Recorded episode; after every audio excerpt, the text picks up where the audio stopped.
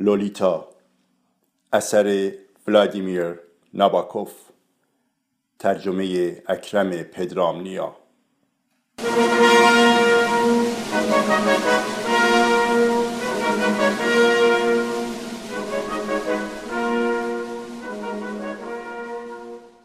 این را هم بگویم که شاید در بازی ها به گونه خاص بخت با من یار است.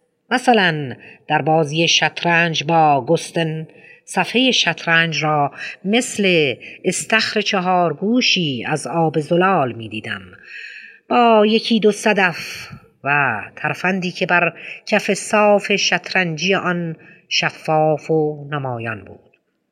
اما همین صفحه برای هماورد گیجم لجنالود و پر از ماهی بود. و این را هم بگویم که لولیتا از نخستین روزهایی که به زور به او تنیس یاد می‌دادم و خودم مربیش بودم پیش از کشف تواناییهایش از پی آموزش مربی بزرگ کالیفرنیایی برایم خاطره های رنجاور و دردآوری باقی گذاشته. ناسازگاریش نه فقط از آن جهت بود که از پیشنهاد من برای یادگیری تنیس بسیار خشمگین و آتشی بود بلکه به این دلیل هم بود که قرینگی دقیق زمین بازی این دختر تنبل خامده است و ناراضی را که خودم بد تربیت کرده بودم بیشتر گیج می کرد تا آنکه هماهنگی های نهفته دست ها و پاهای او را بازتاباند.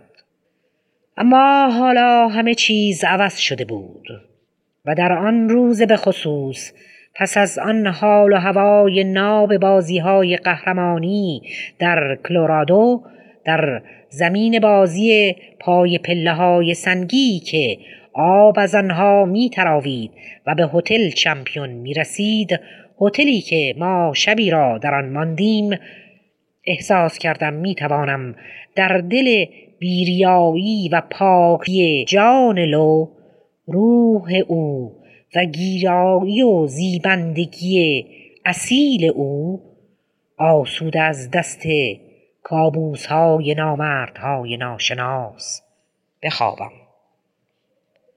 هنگام بازی با من با یکی از آن ضربه های بیدقت معمولش توپها را چنان محکم به سویم پرتاب می کرد که می چرخیدند و تا ته زمین بازی می آمدند.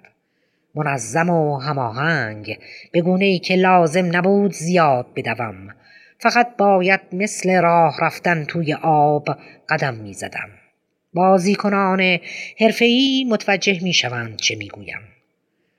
های بس کوتاه من که پدرم به من یاد داده بود و خودش هم از دوستان قدیمیش. دکوگیس یا برمن قهرمانهای به نام تنیس یاد گرفته بود. جدی جدی لولیتای مرا به درد سر میانداخت. البته اگر به راستی می‌خواستم او را به درد سر بیاندازم. اما چه کسی می‌توانست چنین عزیز بلورینی را ناراحت کند؟ هیچ گفته بودم که جای واکسن روی بازویش مثل عدد هشت انگلیسی بود. هیچ. این را به شما گفته بودم.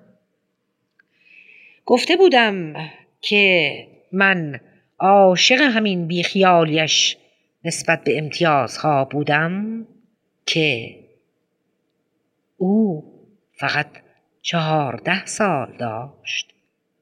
آیا اینها را به شما گفته بودم؟ در آن وقت پروانه فضول میان ما پایین آمد و بالا رفت و گذشت میان بازی من و لولیتا دو نفر با شلوارک های تنیس از راه رسیدند یکیشان موهای قرمز و مچ پای صورتی روشن آفتاب سوخته داشت و شاید فقط هشت سال جوانتر از من بود و دیگری دختر تیر رنگ نجوشی با لبهای عبوس و چشمهایی سرد بود که نزدیک به دو سال بزرگتر از لولیتا می نمود. نفهمیدم این دو نفر از کجا پیدایشان شد. همانطور که در میان این تازه کارهای وظیفه شناس رایج است راکتشان غلاف و جلد کرده بود و آن را طوری حمل می کردند که گمان نمی کردی راکتی در دستانی با ماهیچه های ورزیده باشد بلکه گمان می کردی چکشی تفنگی یا مته است یا گناهان سنگین و حراساور من است که با خود حمل می کنند. بی هیچ تعارفی روی نیمکت کنار زمین بازی. نزدیک کت ارزشمند من نشستند و شروع کردند به تشویق پنجاه با رد و بدل کردن توپهایی که لو از روی سادگیش به من کمک می کرد دریابمشان. تا اینکه در روند آمد و شد منظم توپها سنکوپی رخ داد. ضربه از بالای سری که او زد از زمین بازی بیرون رفت و سبب شد آهی از سینش درآید و در آن دم سوگلی طلای من قیافه شاد گیرایی به خود گرفت. حسابی تشنم شده بود و برای نوشیدن آب به سوی آبخوری به راه افتادم. مرد مو قرمز به همان سمت آمد و با فروتنی تمام از من خواست که با او و خانم همراهش دو نفره مختلط بازی کنیم. سپس خودش و خانم را معرفی کرد. من بیل میت هستم و ایشون هم خانم فی پیج. فی هنرپیش است بازیگر فیلم نامزد من. نمی‌دونم اونو دیدین یا نه؟ با راکت مسخره کلاهدارش. فی رنگ و روغن مالیده را که هنوز هیچ نشده با دالی وارد گفتگو شده بود نشانم داد. آمدم به او بگویم ببخشید اما چون متنفرم از این که کر مادیانم با یک مشت آدم خام دست و پست قاطی شوند و بازی کنند که ناگهان صدای بسیار خوشاهنگی توجهم را جلب کرد. پسرک پادوی هتل داشت از پله های هتل به سمت زمین بازی ما میدوید و به من اشاره می کرد. مرا می‌خواستند. اگه ممکنه بیایید هتل. یه نفر شما رو پای تلفن می‌خواد. تلفن از راه دوره. فوریه. بله تلفن انقدر فوری بود که خط را به خاطر من نگه داشته بودند. گفتم حتما بله میام کتم را پوشیدم جیبش به خاطر هفت تیر درون آن سنگین بود و به لو گفتم یک دقیقه دیگر برمیگردم لو داشت توپی را با کمک پا و راکتش از زمین بر می داشت. یکی از معدود چیزهایی بود که من به او یاد داده بودم و لبخند می‌زد. لولیتا داشت به من لبخند می‌زد. همانطور که به دنبال پسرک پادو به سمت هتل می‌رفتم آرامش عجیبی بر قلبم حاکم بود. آن چیزی که در آن کشف کیفر شکنجه مرگ و جاودانگی به شکل پوست میوهی بسیار نفرت انگیز ظاهر می شود به قول آمریکایی ها تمامش سرنوشت است. لو را به دست آدم های معمولی سپردم اما حالا دیگر برایم مهم نبود. البته باید می جنگیدم. آه باید می جنگیدم. بهتر است همه چیز را خراب کنم تا اینکه تسلیم او شوم. بله سربالایی سختی بود. پشت میز مرد محترمی با دماغی رومی و با گذشتهای به حدس من تیره و تار که باید بررسی و کش می‌شد یادداشتی را با پیامی روی آن به دستم داد. معلوم شد که خط را برای من نگه نداشته بودند. روی یادداشت نوشته شده بود آقای هامبرت مدیر مدرسه برزلی برزلی را اینطور نوشته بود. زنگ زد. یا مقیم مدرسه برزلی لطفا هر چه زودتر به شماره دو هشتاد و دو هشتاد و دو زنگ بزنید. بسیار مهم است. خودم را خم و راست کردم و وارد باجه تلفن آنجا شدم. قرص کوچکی خوردم و حدود بیست دقیقه با اشباه فضایی دست و پنجه نرم کردم. صدایی با هارمونی چهارگانه کم کم به گوش ذهنم رسید.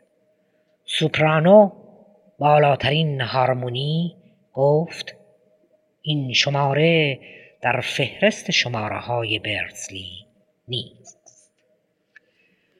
آلتو هارمونی دوم گفت خانم پرات در راه سفر به انگلستان است. تنور هارمونی سوم گفت. مدرسه برزلی تلفن نداشت. باس آخرین هارمونی گفت. اگر هم می داشت نمی توانستند مرا پیدا کنند. بله چون هیچ کس نمی‌دانست که در آن روز به خصوص من در چمپیون کلورادو هستم. از پی پافشاری من مرد دماغ رومی به خودش زحمت داد تا ببیند تلفن راه دوری داشتند یا نه. نداشتند. تلفن مزاحمی از همان دوروبر بوده. از او تشکر کردم و او هم گفت ارادتمند من است. پس از دیداری از دستشویی مردانه و نوشیدن گیلاسی از مشروبی قوی در میخانه هتل به سمت زمین بازی برگشتم. از همان اولین پله دیدم که آن پایین روی زمین تنیس که به اندازه لوح خوب پاک نشده بچه مدرسی ها می نمود لولیتای طلایی با سه نفر دیگر دو نفره مختلط بازی می کنند.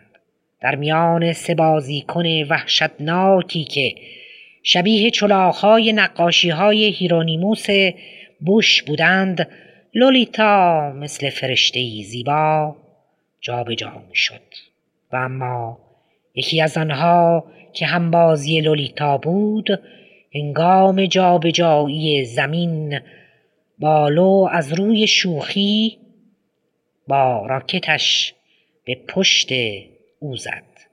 سرش کاملا گرد بود و شلوار قهوهیش با بلوزش ناهمگون. لحظه ای دست پاچه شد. مرا دید و راکتش را پرد کرد. در واقع راکت مرا و از سربالایی بالا دوید. با پاهای خمیده که از تپه به سمت خیابان و ماشین خاکستریش بالا می رفت. مچ دستها و آرنجهایش را مثل بالهای ناقص تکان می‌داد. لحظه ای بعد او و ماشین خاکستریش از آنجا رفتند. وقتی رسیدم سه نفر دیگر داشتند توپها را جمع و مرتب می کردند. از مرد مو قرمز پرسیدم آقای امید اون مرد دیگه اون یکی که رفت کی بود شما میشناختین؟ بیل و فی مید که به نظر خیلی جدی می آمدند سرشان را تکان دادند بیل گفت اون مزاحم مسخره آمده بود که نفر چهارم شما رو جور کنه درسته دالی؟ دالی عجب. دسته راکت من هنوز گرم بود و حالم را به هم می‌زد. پیش از برگشتن به هتل لولیتا را به سمت کوچه تنگی که یک سمت آن که یک سمت آن را بوتههایی خوشبو با گلهایی مثل ابر پوشانده بود کشاندم. از پی این برنامه ها و خیالهای تشویش ناپذیرش نزدیک بود. به تحقیرآمیزترین شکل ممکن زیر گریه بزنم و دست به دامنش شوم تا وحشتی را که آهسته آهسته مرا در بر می گرفت به او بفهمانم. مهم نبود که چقدر این کارم بی ارزش است و در این لحظه متوجه شدیم جلوی ما خانم و آقای مید از خنده روده بر شدند. بله آن دو نفر خیلی خوب با هم جور بودند. می‌دانید مثل آنهایی که در صحنه های دلپذیری در فکاهی های قدیمی همدیگر را پیدا می کنند بیل و فی مید از شدت خنده شل شده بودند. ما به آخر لطیفه خصوصیشان رسیده بودیم. البته زیاد هم مهم نبود.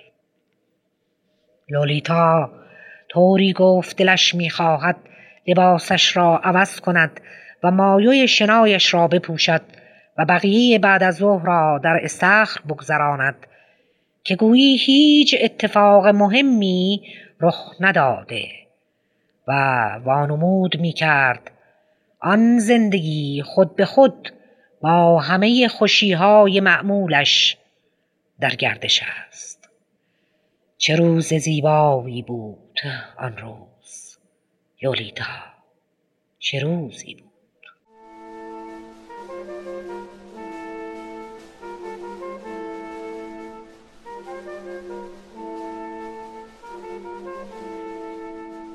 لولیتا اثر ولادیمیر ناباکوف ترجمه اکرم پدرامنیا.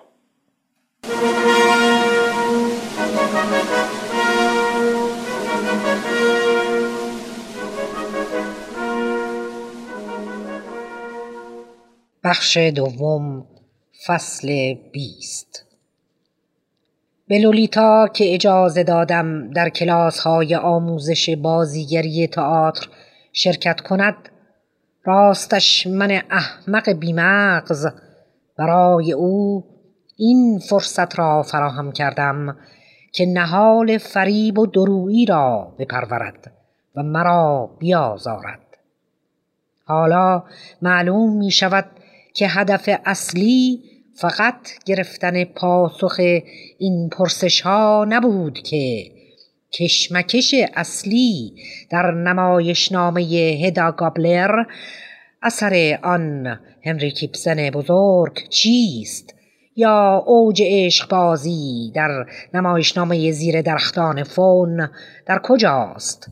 یا برای حس حاکم بر باغ آلبالوی نازنین چخوف چه تحلیلی می‌توان کرد؟ به واقع موضوع اصلی کشف راهی برای نارو زدن به من بود. آه چقدر امروز حالم بد می شود وقتی آن روزهای خانه بیردزلی را بیاد می آورم که بارها از نقطه استراتژیک او را مخفیانه می پاییدم و می دیدم که وانمود می کند به کشف نوعی حس جسمانی رسیده. مثل کسی که در مراسمی عرفانی هیپنوتیزم شده. نوع پیراستی از رفتار باورپذیر کودکانه ای را نشان می‌داد و وانمود می کرد نالهی در تاریکی شنیده. یا برای نخستین بار نامادری جوانش را دیده که کودکش را تازه به دنیا آورده. یا چیزی بدمزه مثل دوشاب چشیده یا علفهای پوسیده زیر درختان میوه های رسیده را بویده یا انگشتان نازک و زبردست دخترانش را بر سرابی مالیده. در میان ورقهایی که برایم مانده هنوز هم یکی از آن برگه های میموگراف را دارم که روی آن چند خط نوشته شده. تمرین لبس. فکر کن داری توپ پینگ پونگی رو برمیداری و تو دستت نگه میداری. یا یه سیب یا یه خرمای چسبنده. یا یه توپ تنیس کرکدار پرزدار نو. یا سیب زمینی داغ. یا یه قالب کوچیک یخ. یا یه بچه گربه طول سگ نعل اسب. یه پر پرنده یا یه چراغ قوه؟ فکر کن داری تو عالم خیالت چیزای زبر رو بین انگشتات ورز میدی. یه تیکه خمیر کاچو یا داری شقیقه های دردناک دوستتو میمالی. یا یه تیکه از پارچه مخملی یا یه برگ گل روز. حالا فرض کن یه دختر کور هستی. داری صورت یه جوون یونانی یا سیرانو یا بابا نوئل یا صورت یه نوزاد یا یه استوره خندان یا یه بیگانه تو خواب یا صورت پدرت رو لمس می‌کنی. آه که لولیتا در این حالتهای ظریفی که به خود می‌گرفت و در حال اجرای خیالی نقشهای افسون کنندهی که به عهدش گذاشته بودند چه زیبا می‌شد. همچنین در شبی پرماجرا در خانه بیرزلی از او خواستم در ازای هدیه یا قولی برایم برقصد. و اگرچه این ورجه ورجه ها و پاپراندنهایش بیشتر به حرکات تشویقآمیز سردسته هورا کشان بازی های فوتبال شبیه بود تا حرکات لغوی و ضعیف آن بالرین های کوچک پاریسی ریتم جنبش اعضایش که هنوز باکره بودند به من لذت می‌داد. اما اینها همه در مقایسه با حس شهوت خلصاور وصف ناپذیری که بازی تنیسش به من می‌داد هیچ بود. واقعا هیچ. آن احساس هزیانی برانگیختگی که تا مرز رسیدن به حالی اسرارآمیز عالی پیش می‌رفت. به رغم آنکه سنش بالا رفته بود حالا با آن پاهای زردالوی رنگ و آن لباس پسرانه تنیسش بیشتر از همیشه و همیشه نیمفت بود.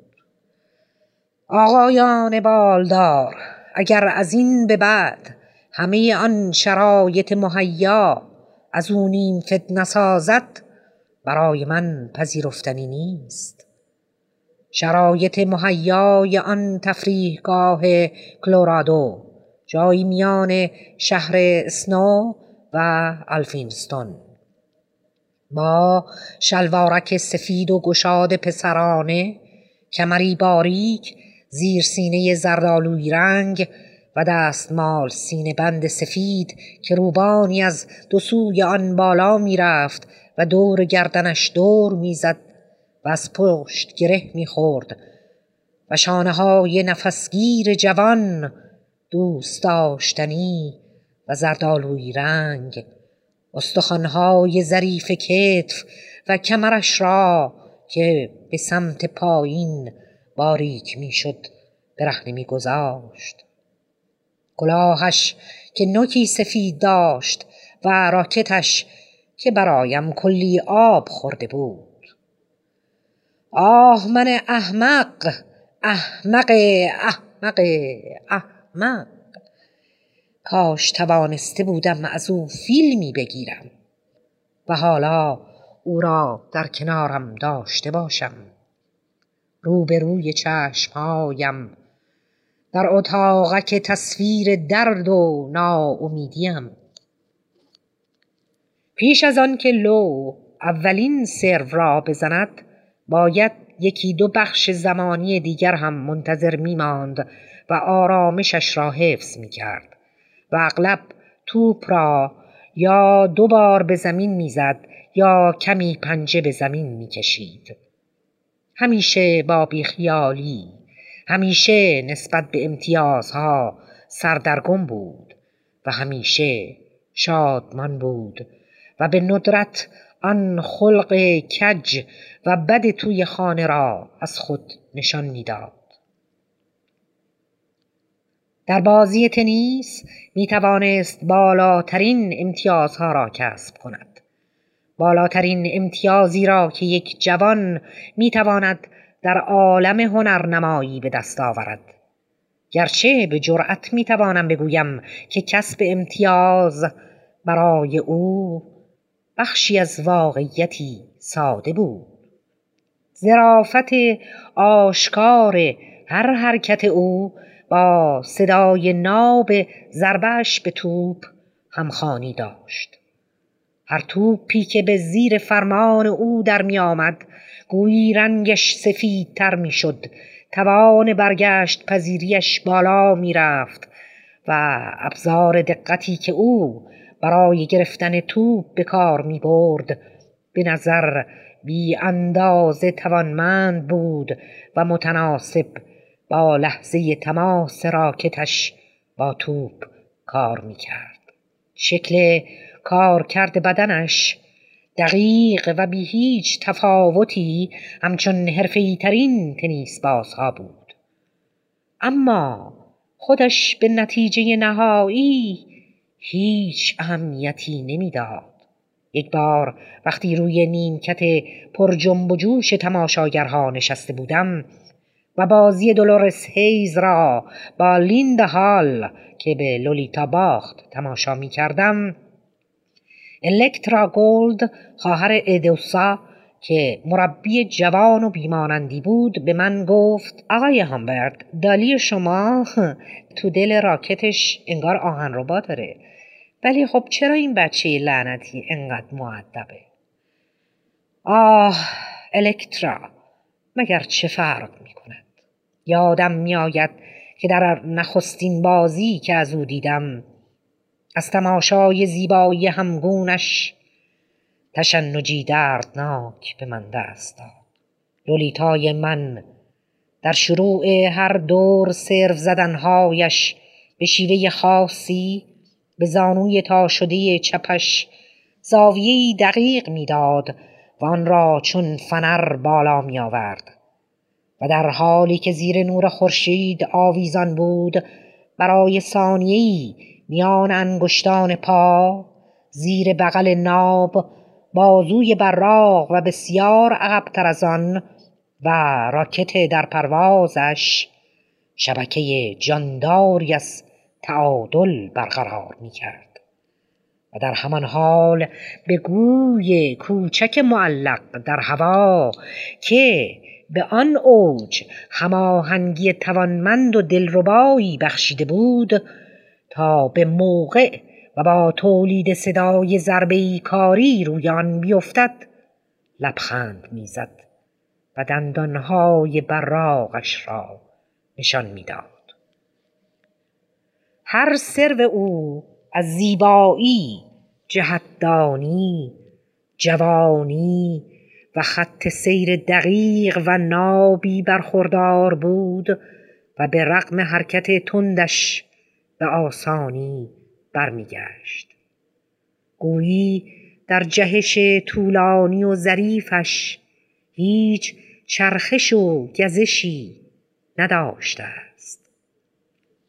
اینکه حالا می توانستم همه آن ضربه ها و افسونگری ها را بخش بخش در تصویرهایی فناناپذیر داشته باشم و ندارم آه نالی از سر ناامیدی و پشیمانی از سینم بیرون می کشد.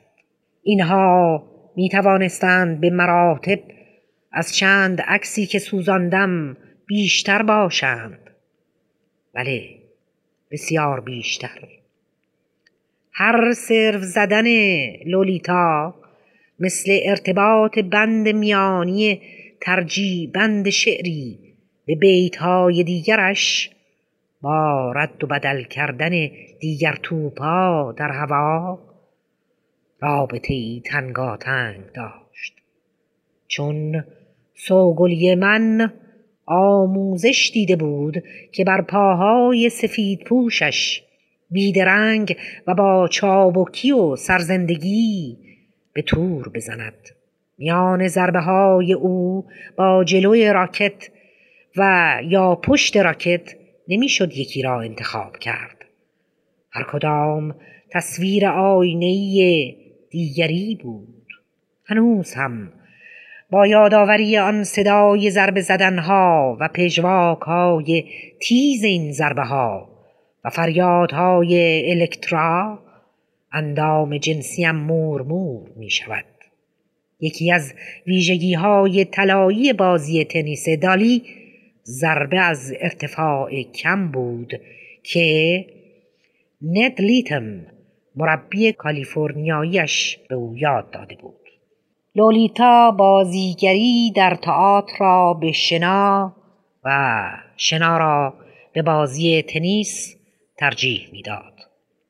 هنوز هم تأکید می کنم که اگر آن عنصر درون او را نمی شکستم چیزی که آن روزها متوجهش نشدم آرزوی برنده شدن در او به اوج می رسید و قهرمان واقعی بازی های تنیس دختران می شد.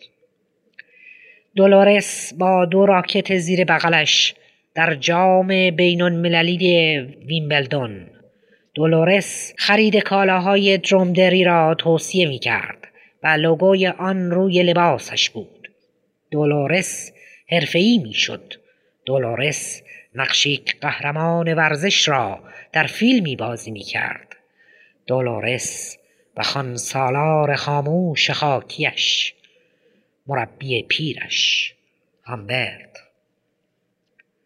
در ماهیت بازیش هیچ اشتباه یا فریبی نبود فقط می شود گفت که بازیکنی است شاد ولی بی تفاوت نسبت به نتیجه بازی که این هم حاصل تظاهرات نیمفتیش بود. او در هر جنبه از زندگی آدمی بود بیرحم و موزی ولی در بازی با توپ چنان بیریایی سادگی و مهربانی نشان می‌داد که سبب می‌شد بازیکنی دریجه دو اما مصمم در برابر او بی توجه به بی جربزگی و ناکارآمدیش زیر و رو شود و راهش را به سوی پیروزی بیابد. همین که وارد زمین می‌شد و به زرباهنگ شتاب می رسید و تا زمانی که می توانست این زرباهنگ را هدایت کند به رقم جسه کوچکش هزار و پنجاه فوت مربع از نیمه سمت خودش را در میدان بازی به سادگی زیر پاهایش میکوبید اما هر حمله ناگهانی یا هر تغییر ناگهانی در تاکتیک بازی از سوی هماوردش او را ناتوان می کرد.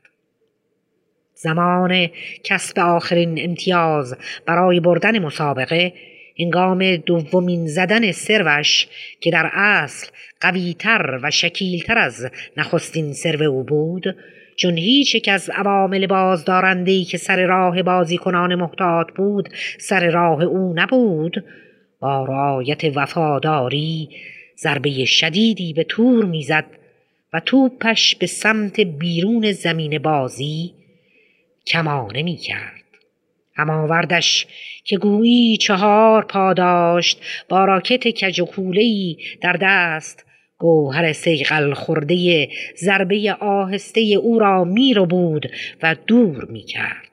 ضربه های نمایشی او و رگبار زیبای توپایش بی تلاش جلوی پای هماوردش می افتادند. دوباره و دیگر بار لولیتا توپی را با آسانی به تور می‌زد و با شادی راکتش را رو به پایین می آورد و سرش را مثل رقصنده های باله طوری می چرخاند که کاکلش روی صورتش می ریخت و با این اداها وانمود می کرد که نگران است.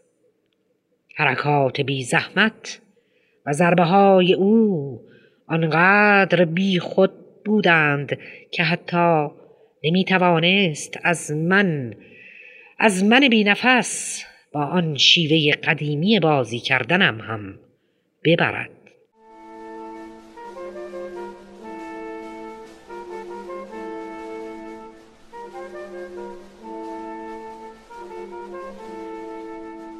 لولیتا اثر ولادیمیر ناباکوف ترجمه اکرم پدرامنیا.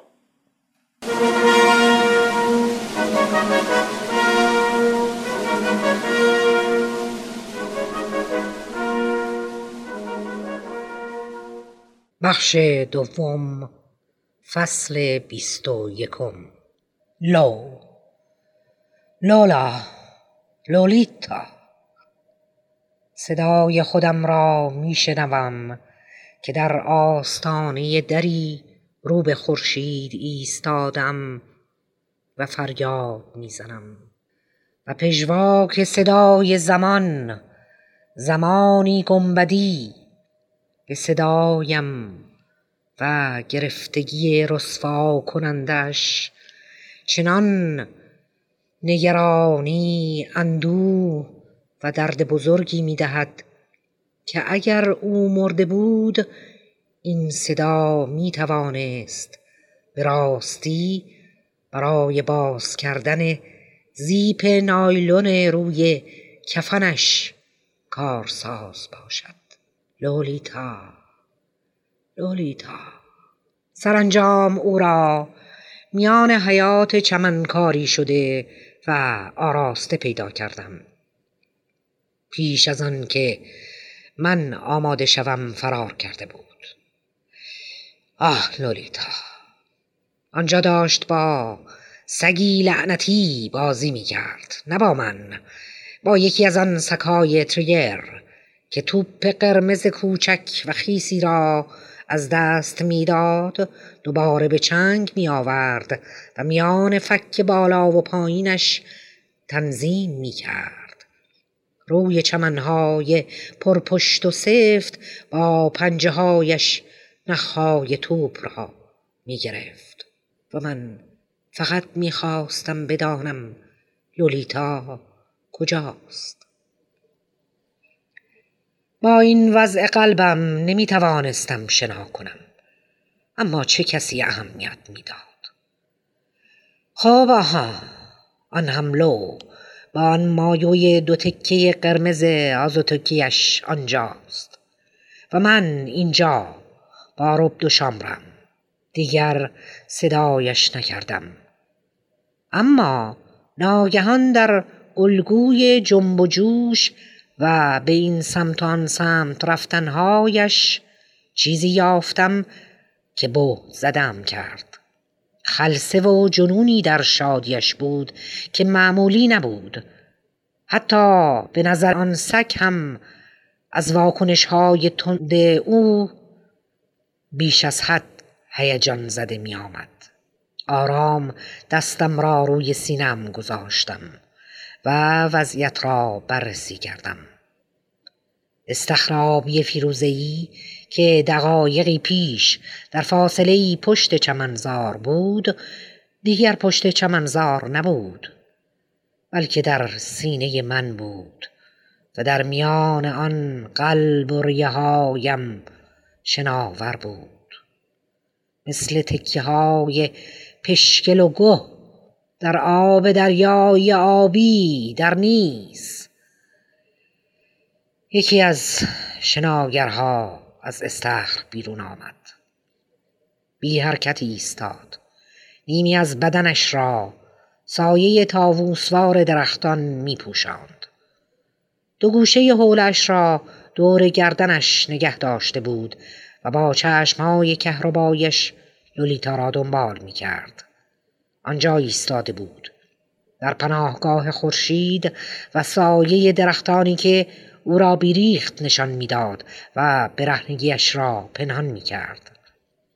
موی سیاه و خیسش حالا همان چند تاری که برایش مانده بود به سر گردش چسبیده بود. سبیل کوچکش مثل لکه جوهر بود. پشمهای روی سینش شکل جامی با دسته های قرینه به خود گرفته و نافش بیرون زده بود از رانهای پرمویش قطره های روشن آب می چکید مایوی تنگ سیاه و خیس شنایش بدجوری باد کرده بود و داشت منفجر می شد و مثل سپری ابردوزی شده تا روی چربی شکم گندش کشیده شده بود و به سمت پشت پشمالویش می‌رفت.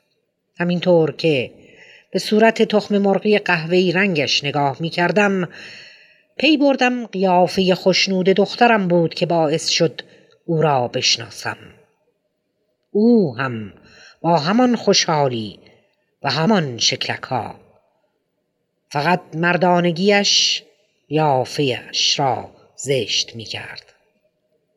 همچنین فهمیدم که این بچه بچه من می‌داند که او نگاهش می کند و از کامجوی نگاه او لذت می برد و با جست و خیز و هلهله برایش خودنمایی می کند عزیز فرومایه و سلیته من.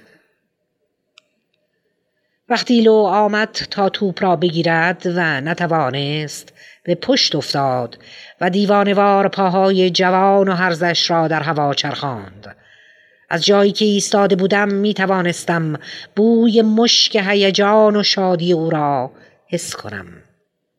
و سپس دیدم مرد به درختی که بیشمار پریاپوس بر آن میلرزید تکیه داده و چشمهایش را بسته و دندانهای کوچک و جوری کوچک و ردیفش را نشان می‌دهد.